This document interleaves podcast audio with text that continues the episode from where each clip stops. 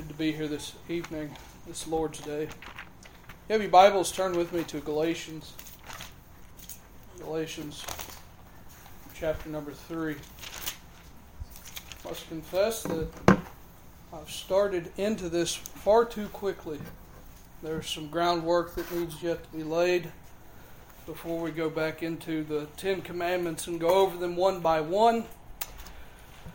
So let us labor to do that this evening.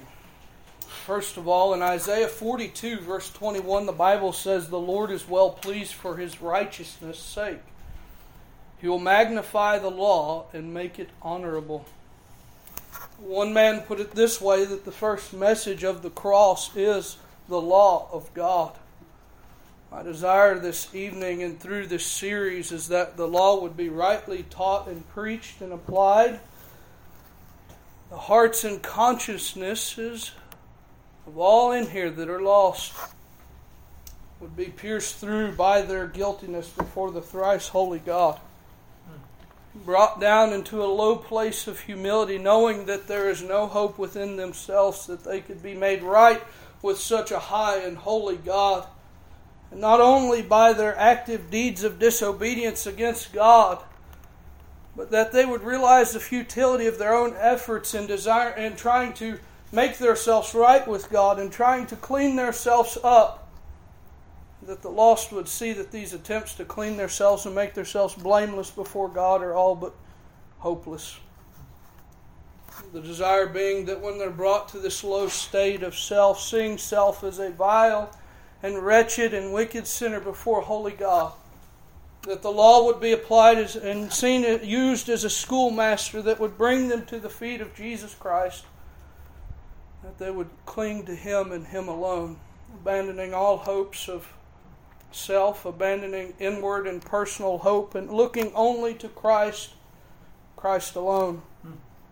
Not only that, but for those that are saved, I desire through this going through the law and reading the law and learning the law and expounding on the law, I pray that our desire would be self and true holiness in the fear of God, self-piety, a pursuit to do that which glorifies God and God alone, realizing that the law of God is our rule of righteousness, our rule of truth, our objective standard by which we are to live our lives. It's not my desire to lead you into a moralistic, what they call therapeutic deism, where I read you the law and you say, well, I'm good here, here, and here, and I feel good because I'm doing this right, and I feel good because I'm doing that right, not to puff you up in your pride, and then maybe you feel bad because you're doing bad in this area, but that you would see the law for what it is, and that it would lead you to Christ in a closer relationship and a closer communion with Him. Yes. I desire through this to expound on and show different systems of false religion and false practices that would try to blend the law and the gospel, or those that would have a false view of the law or a false view of the gospel. I desire to get through those things, and Lord willing, we shall in the coming time. The message of be good damns souls either to their pride or to hopelessness. Desire to stay away from that. You cannot be good enough. You are sinful. You have sinned before Almighty God. And so favor with God could never be earned by performance. Never be earned by doing better or turning over a new leaf or trying to do this and that and cleaning up yourself. In Luke 18, the rich young ruler came to Jesus and he said, "Good master," and Jesus said, "Why do you call me good? None are good but God." And of course he is God. But he asked the man, "Why do you call me good? None are good but God." And then he went on to say, he says, "Hey, tell me what I must do. Tell me what I must do to be perfect." And he told him the law. And right after Jesus had just told him that none are good except God, this rich young ruler turned it around and said, "Oh good, I do all those things, Lord." And then Jesus said, well, if you're perfect, leave all that you have, sell all you have, and come follow me. And he went away sorrowful because really, in fact, inside of his heart, he was not good. There was a foundational problem that in his heart was very wickedness against God. His heart was at enmity with God. And God said, none are good. And he said, I'm good. None are good. Well, I'm all right. And that's the problem. Man thinks he's good enough. Man really thinks he's all right. Man has this idea that I don't need good news, I need good advice. I need a little extra help. I'm not as bad as Hitler, and if I could just get a little bit of help, I'd be a little bit better off, and everything would be all right. You don't need good advice, you need good news. And without the bad news of the law telling you that you are condemned before God, the good news of the gospel is pointless to you. Amen. Because you still stand there thinking that you're okay with God. This idea of cleaning yourself up, and then I'll come to Jesus. Well, then you shall never come at all. Right. As we heard this evening in the scripture reading, I want you to notice something in the way and the order in which the law was given. Before the law was given to the people, God said, I am the Lord which hath brought you out of Egypt. I have done this, now do this. And so those that would try to blend the law and try to blend the gospel together, they take the gospel and they try to say, faith plus works equals salvation. When really that's not the situation at all. Faith alone in Christ is what saves a lost sinner. Faith alone. And that equals salvation and good works. Or is it my desire to overcorrect and avoid this ditch of blending the gospel to go over to where we're in antinomianism, where we would just do away with the law altogether? The law has a good place. And these things are my desires as we go through this study. It's a little longer introduction this evening, but I do think these things are needful to be discussed as we enter into such a weighty topic. I want to look at this before we get into Galatians 3. We'll read a few verses here through verse 14. The Bible says this, O foolish Galatians, who hath bewitched you that you should not obey the truth, before whose eyes Jesus Christ hath been evidently set forth, crucified among you? This only would I learn of you. Received ye the Spirit by the works of the law, or by the hearing of faith? Are you so foolish? Having begun in the Spirit, are you now made perfect by the flesh? Have you suffered so many things in vain, if it be yet in vain? He therefore that ministereth to you the Spirit and worketh miracles among you, doeth he it by the works of the law, or by hearing of faith? Even as Abraham believed God, and it was accounted to him for righteousness. Know ye therefore that they which are of faith, the same, are the children of Abraham. And the Scripture, foreseeing that God would justify the heathen through faith, preached before the gospel unto Abraham, saying, In thee shall all nations be blessed. So then they which be of faith are blessed with faithful Abraham.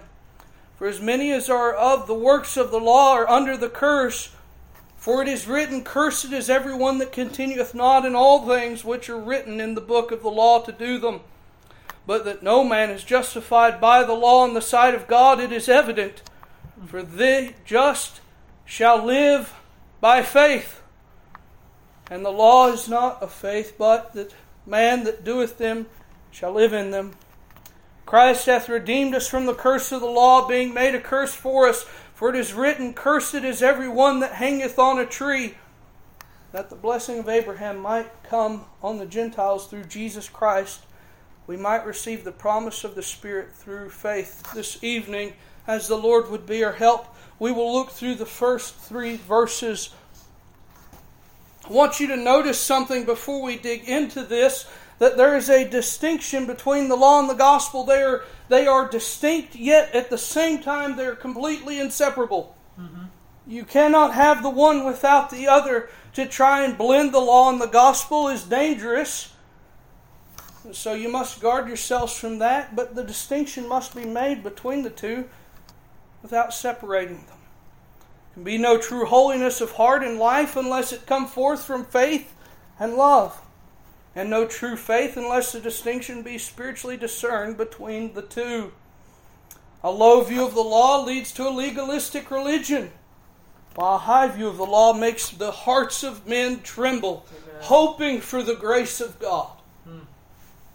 A low view of the law leads to a high view of man and a low view of God.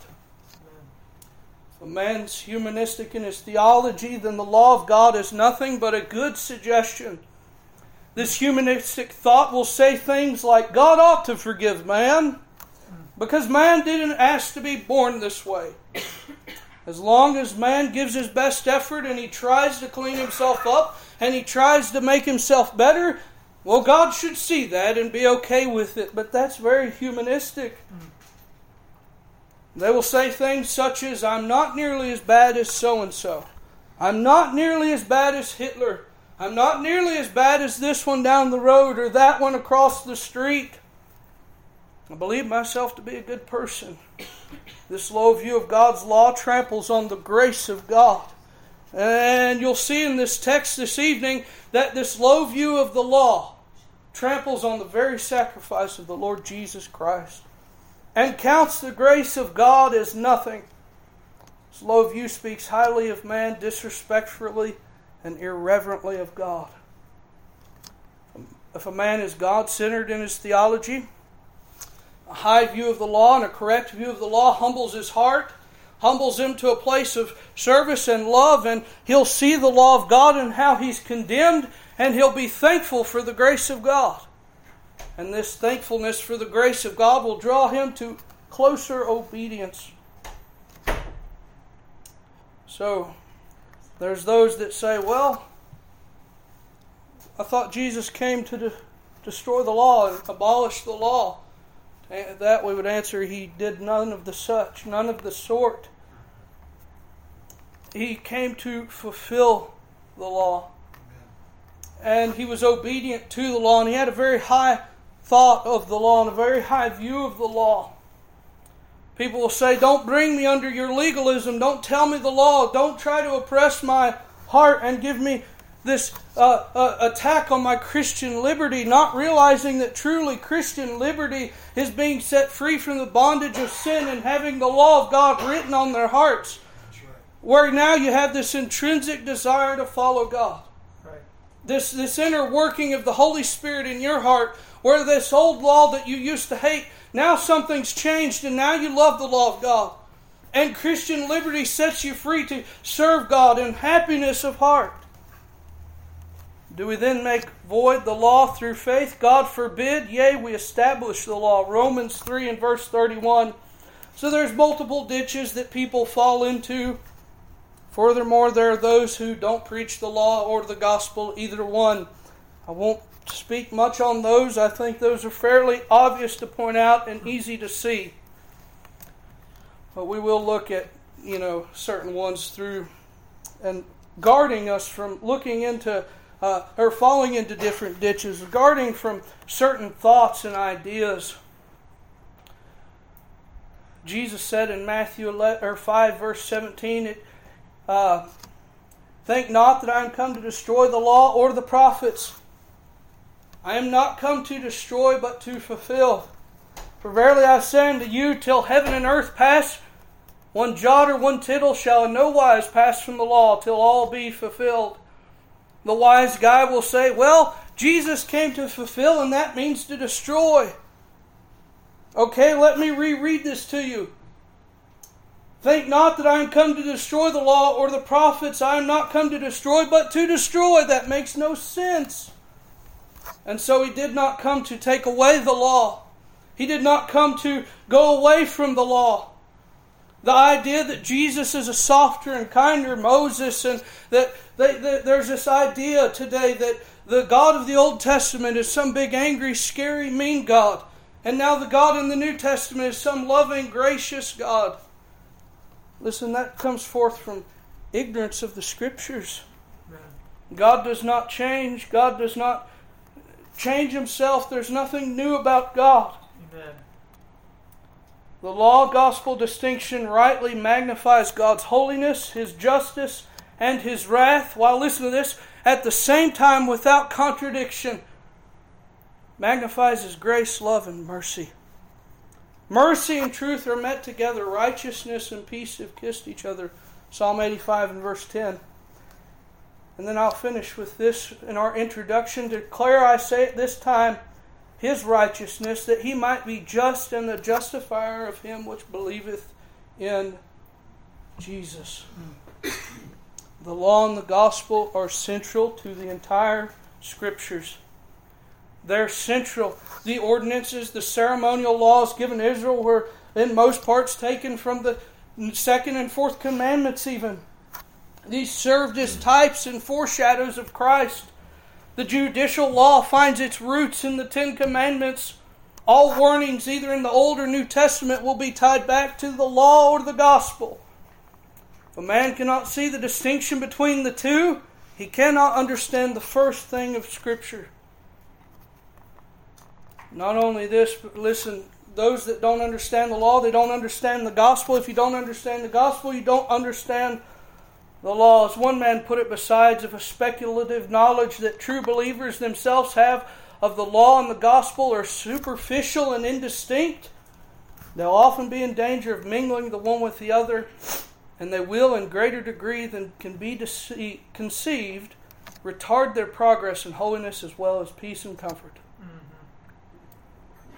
Verse number 1 of our text this evening, O foolish Galatians, who hath bewitched you that ye should not obey the truth, before whose eyes Jesus Christ hath been evidently set forth, crucified among you? The purpose in Paul's letter to the Galatians was threefold. Firstly, he emphasizes the heart of the gospel being justification by faith alone in Jesus Christ. Secondly, there's a call to the Galatian church to prove their spirituality by faith in Christ, whereby doing this and living in this manner, they will bear the fruit of the Spirit. Finally, to dismantle the false teaching and the false gospel of the Judaizers who would blend the law and gospel together. Paul firmly addresses this. In verse 16 of the previous chapter, the Bible says, knowing that a man is not justified by the works of the law, but by the faith of Jesus Christ. Even we have believed in Jesus Christ that we might be justified by faith of Christ, not by the works of the law. For by the works of the law shall no flesh be justified. And here, as we look through here, this portion opens up with a sharp rebuke to the Galatians. And you can see his heart for these people and a tender love for these people and wondering and a shock and amazement. They had been taught the truth, and he says, O foolish Galatians. It reminds me of the tender care in which Christ dealt with His disciples when He would say, O fools who are slow of heart to believe all things. And so we see here that Paul tells them, O foolish Galatians. There's an amount of shock here. Paul charges them with their disobedience. What had they done that was foolish? They'd been bewitched. They'd been tricked. That you should not obey the truth. The truth of what? The truth of the gospel.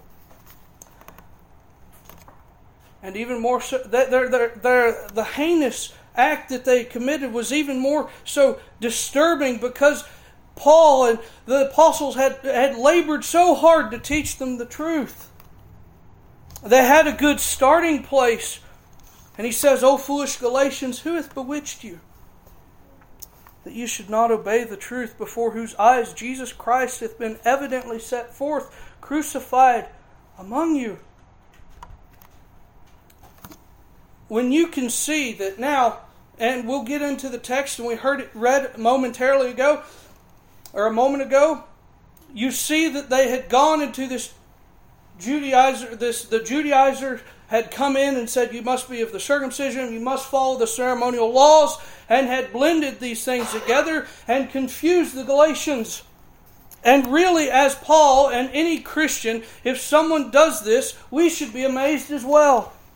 And you can kind of see his heart for this, that he's confused. He says, O foolish Galatians, who hath bewitched you? This is not some small thing that he's coming by to correct. This is not some small error. This is not something where they got confused on a little thing and now he's coming back and he's just correcting. No, they've gone away from justification by faith alone in Christ. And they begin to bring in the ceremonial laws and the laws and blend the two together, and they were losing what had been so clearly taught to them. This ought to stir up a passion in any Christian's heart that someone would go into such a thing or teach such a thing. They had been bewitched by the madness of these Judaizers. After enjoying the clearness of the gospel, being so clearly taught to them, after enjoying such rich truth, and now they've gone away, gone awry. They did not obey the truth. After receiving the apostles' doctrine, having the scriptures taught to them, and now they've been bewitched. They've been brought away. They've been brought into something that was not true. And really, as we go through the law, that is my desire to guard from falling into and being just like these. It would break my heart to have to say, "Oh, foolish y'all!" It would break my heart. And so let's guard our hearts from this. Who hath bewitched you, that ye should not obey the truth?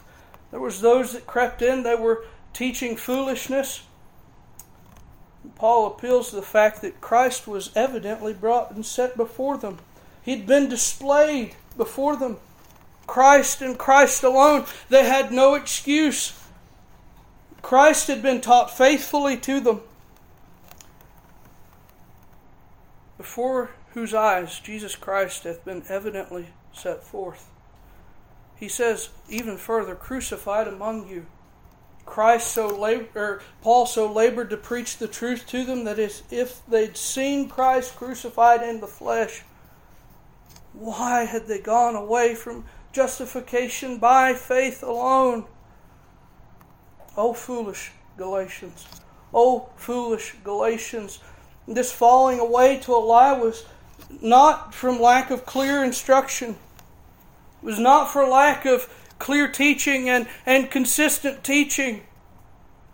To leave justification by faith in Christ alone, to enter into a covenant of works under the law, takes these people from a system of peace and assurance and happiness in the Lord Jesus Christ to bringing themselves back under bondage and back under fear. To go from saying that I am justified not because I deserve to be, not because I've worked this way, but I'm justified simply by the grace of God through faith in His Son and having the peace and full assurance of Christ and all His blessings, to now they're brought back unto bondage and sin and fear. What a foolish place to be in. Could you really think of a more fitting term than, oh, foolish Galatians? Who knowing the truth would go back into bondage? Who has bewitched you? There must have been someone that had crept in and taught them, and he may have appeared to be a sheep. He may have appeared like the rest, but inwardly he was a wolf. I say that to say this, that you ought to be very careful who you listen to. And you ought to be careful where you gather your knowledge from and whose teaching you sit under. Just because someone has a Bible and a suit doesn't mean they're telling you the truth. Doesn't mean they're preaching the Word. And so these people had crept in and pulled them away from what they'd been taught. Before whose eyes Jesus Christ hath been evidently set forth. Paul's ministry, the sum and substance of his ministry, was the Lord Jesus Christ. Paul labored tirelessly to preach and teach of Jesus Christ, his perfections of his divine nature, the nature of his office as the mediator between God and man, to proclaim Jesus as the only fit and suitable sacrifice for sinners, to proclaim His grace, to proclaim the efficacy of His bloody sacrifice and His imputed righteousness by faith alone. In other words, Paul cut no corners. left nothing out of his efforts to teach, and yet they'd turned. He says, crucified among you, just as though they had seen it, as if they'd not been bettered off if they had been there when he was put to death. Oh, foolish Galatians. They'd gone away from the system of justification to mixing of the law. This only would I learn of you. Receive ye the Spirit by the works of the law or by the hearing of faith? He goes on with his rebuke and he says, okay, listen, I have one question to ask you. Did you receive the Spirit of God by the works of the law or by the hearing of faith? See, now he appeals to their personal experience. Did you receive the Spirit of God by the working of the law or by the hearing of faith? See, the law condemns us. The law condemns us, and we'll see later on in the text as whenever we get to that, the law is our schoolmaster that would lead us to Christ, that we might be justified by faith, but not by the works of the law. And so, do you receive the Spirit by the hearing of faith or by doing better and trying better and adding faith plus works?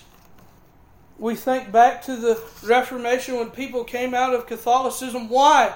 It was on this doctrine of justification by faith alone. And here Paul is laboring to get them back to this correct understanding. Received ye the Spirit by works of the law or by the hearing of faith? If you receive the Spirit by the works of the law, then you should be perfected by the works of the law. Then you should have peace by the works of the law. Then you should just be happy and healthy by the works of the law. And you should progress by the works of the law. But if you receive the Spirit by faith, if you are converted by faith, then you should live with faith. Live with faith and faith alone. Faith in who? Faith in Christ. Surely there was a handful of things to ask, but this was most needful, and this drove the point home.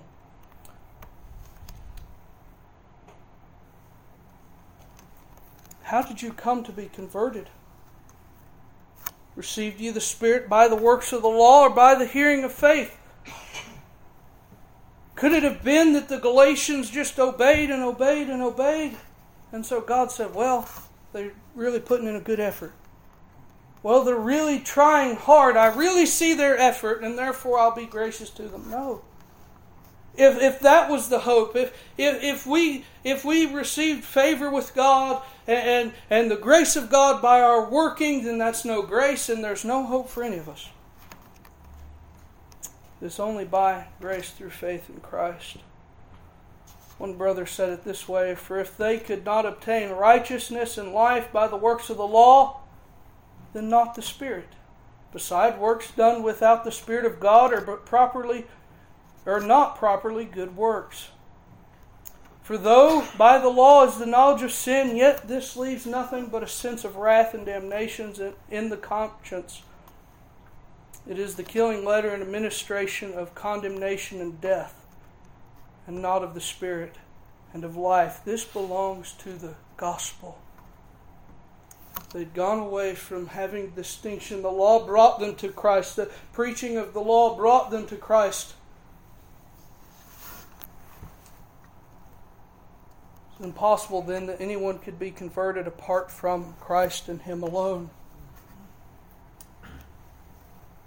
False gospel being taught today even, and you see it today all over. Come do better, come do this, come do that, and be right. And really, what does that do but appeal to the flesh? They weren't victims of hearing something they didn't want to hear. This is something everybody wants to hear is, what can I do? Can I do better? Can I do this? Can I do that? How can I gain favor with God? If you'll trace it back, every false religion and every false system is traced back to what can I do? The law of God condemns us all and shuts every single mouth, and we are found without hope before the Lord Jesus Christ in ourselves and of ourselves. Oh, but when it brings us down to this place, it turns us to Christ and shows us His glorious and perfect sacrifice. In doing this, He calls them to examine their conversion. Then He says, "Are you so foolish? Are you so foolish, having begun in the Spirit? Are you now made perfect by the flesh?" If you've begun in the Holy Spirit, how are you going to be made perfect with the flesh?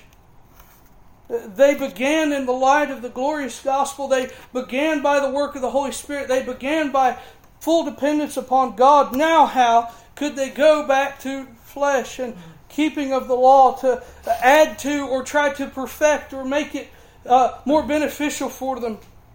There's this idea being taught that Jesus Christ came to make salvation possible if you'll just do your part. But that's not the gospel.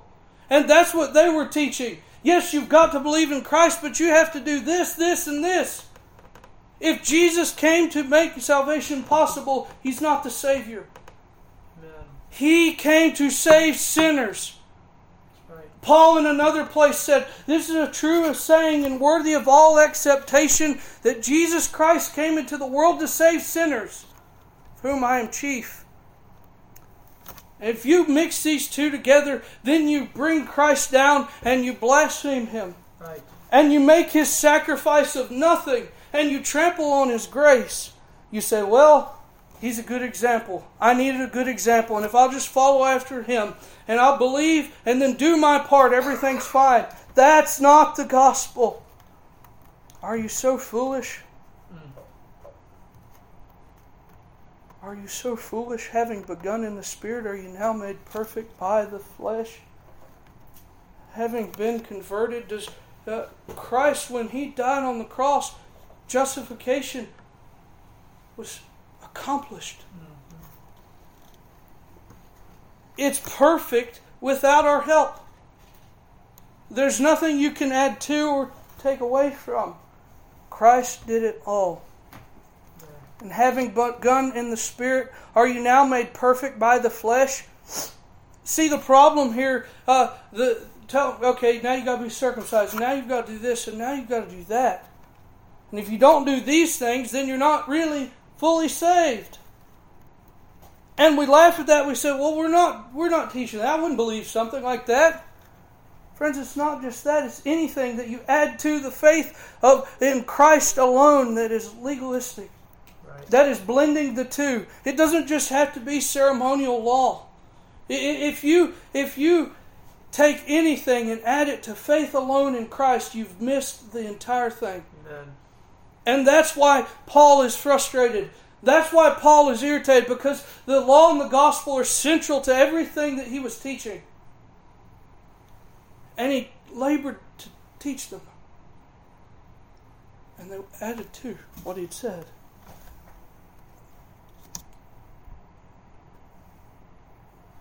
They started out, they had faith in God without confidence in their flesh. Their lives had been changed. They were made new in Christ. They had new desires. They had a new way of life. They lived with full dependence upon the Holy Spirit to give them the grace they needed to obey God and do what God had desired and to live a Christian life. As they were being conformed to the image of Christ, they'd wholly depended upon Christ alone for salvation. And now they're going back and away. They received with happiness what the apostle had said. And then these came in and bewitched them. How foolish, after learning the truth, to turn away. They set out with full dependence upon the Spirit and grace of God, and now in the end they're turning to the works of the law as if God needed their help. As if they just really needed a little boost. Christ plus my works. And that's not true. Problem is, justification by faith in Christ alone that is taught in the Scriptures is complete in and of itself.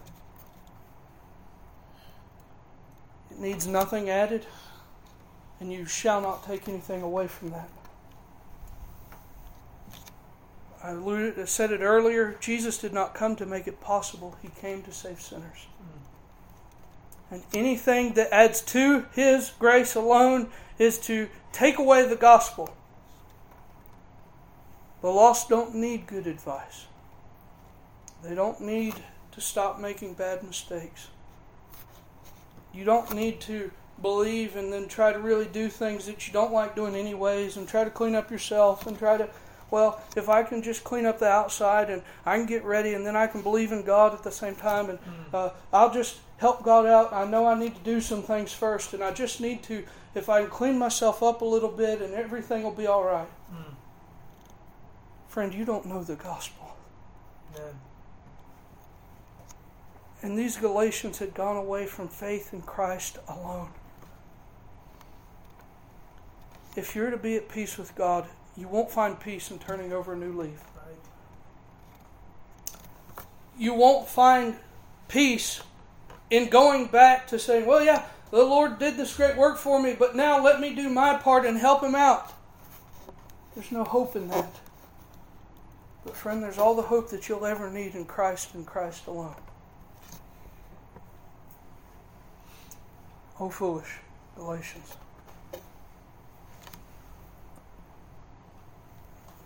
As we go back, let's look back to Exodus 20 as we close this evening.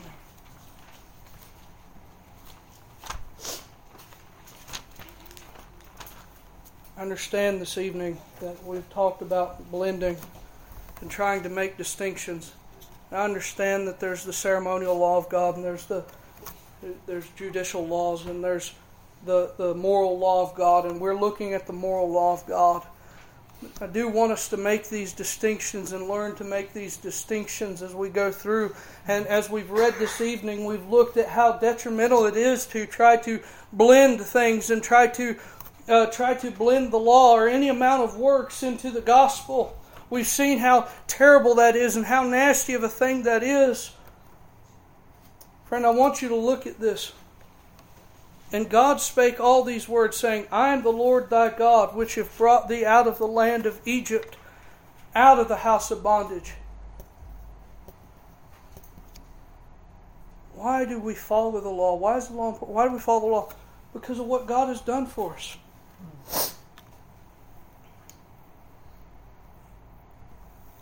Not so that He'll bring us out. Not so that He'll save us. He doesn't need our help. He didn't need their help. He brought them out and He told them what to do. Thou shalt have no other gods before me. Thou shalt not commit idolatry. Thou shalt not take the name of the Lord thy God in vain. Remember the Sabbath and keep it holy. Honor your father and mother. Thou shalt not kill. Thou shalt not commit adultery. Thou shalt not steal. Thou shalt not lie. Thou shalt not covet. And when you read those things, if you think that adding those things and doing these things plus Christ is going to give you any hope, let me tell you, friend, you've broken every one of those.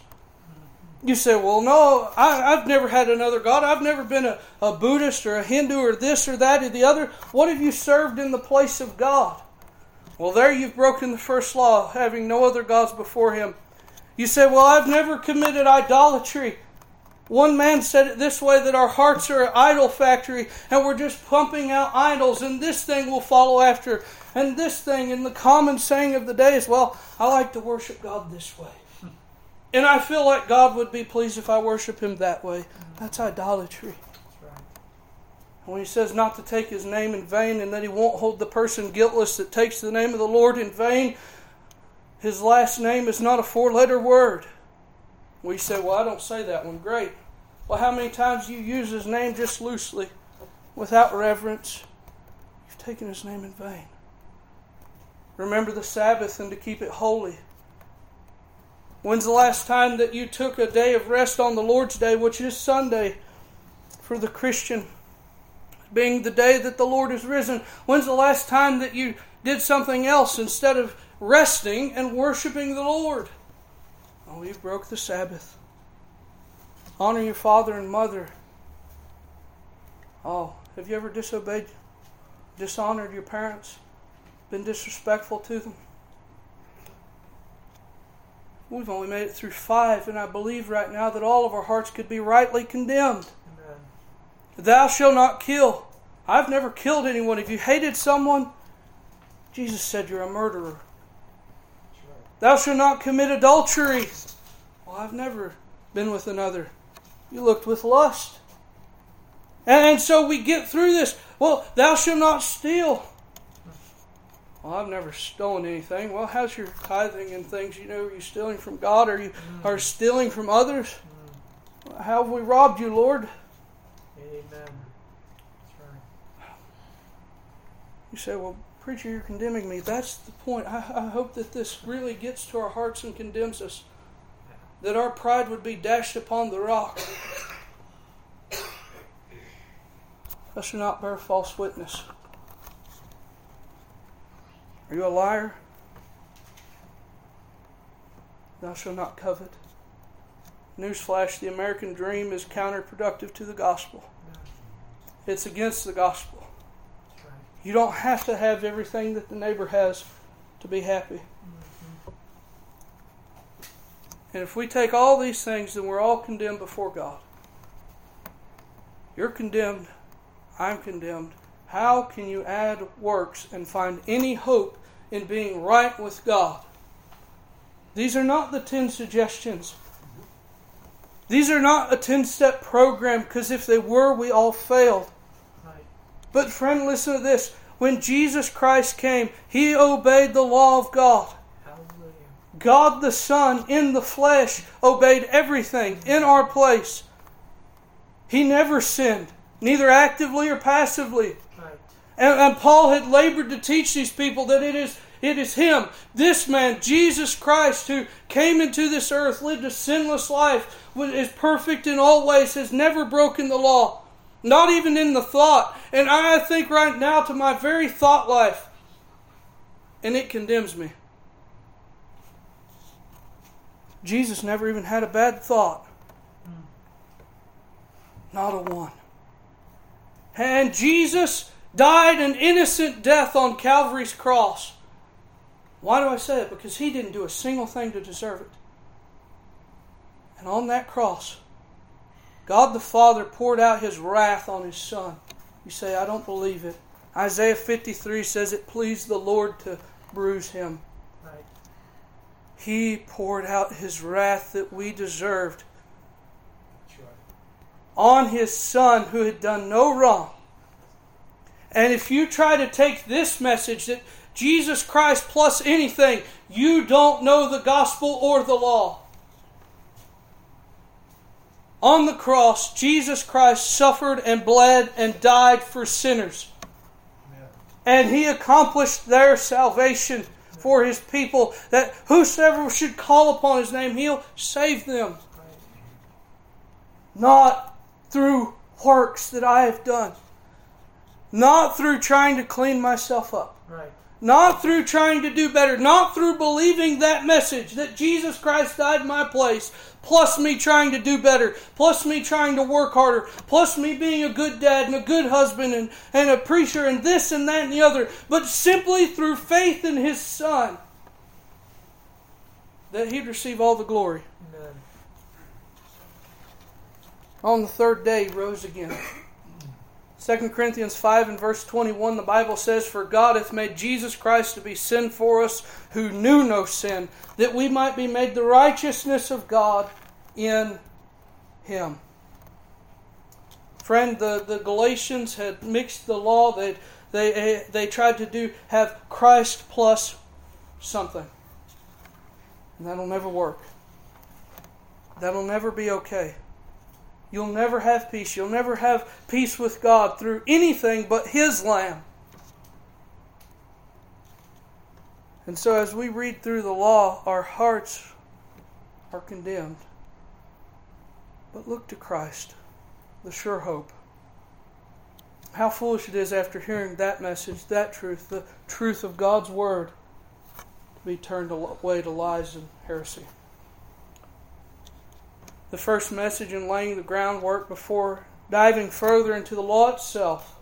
We see how blending the law and the gospel, or works plus faith, does great damage to the people of God. Does great damage to the preaching the gospel.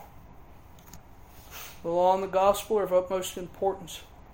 They're distinct yet inseparable. And if you don't understand the difference, try to blend them, try to do one without the other, you'll do great damage. And you'll lose them both. Not only so, but you do a great injustice to Christ. And that you count as sacrifice as nothing. You count the gospel as a good starting place. And the law as good advice. And if you'll take both, then you're fine.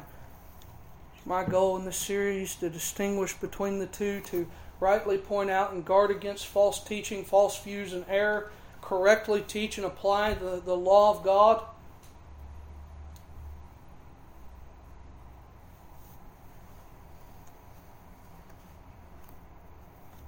We've got to be careful.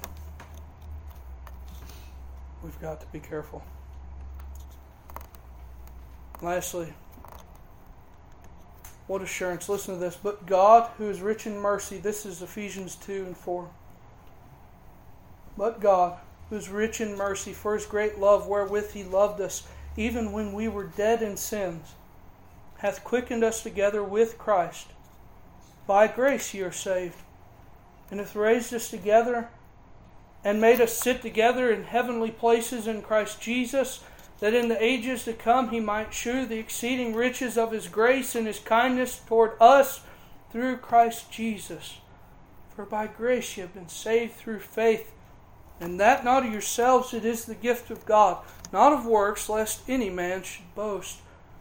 And then it says, for we are His workmanship, created in Christ Jesus unto good works that God hath before ordained in them.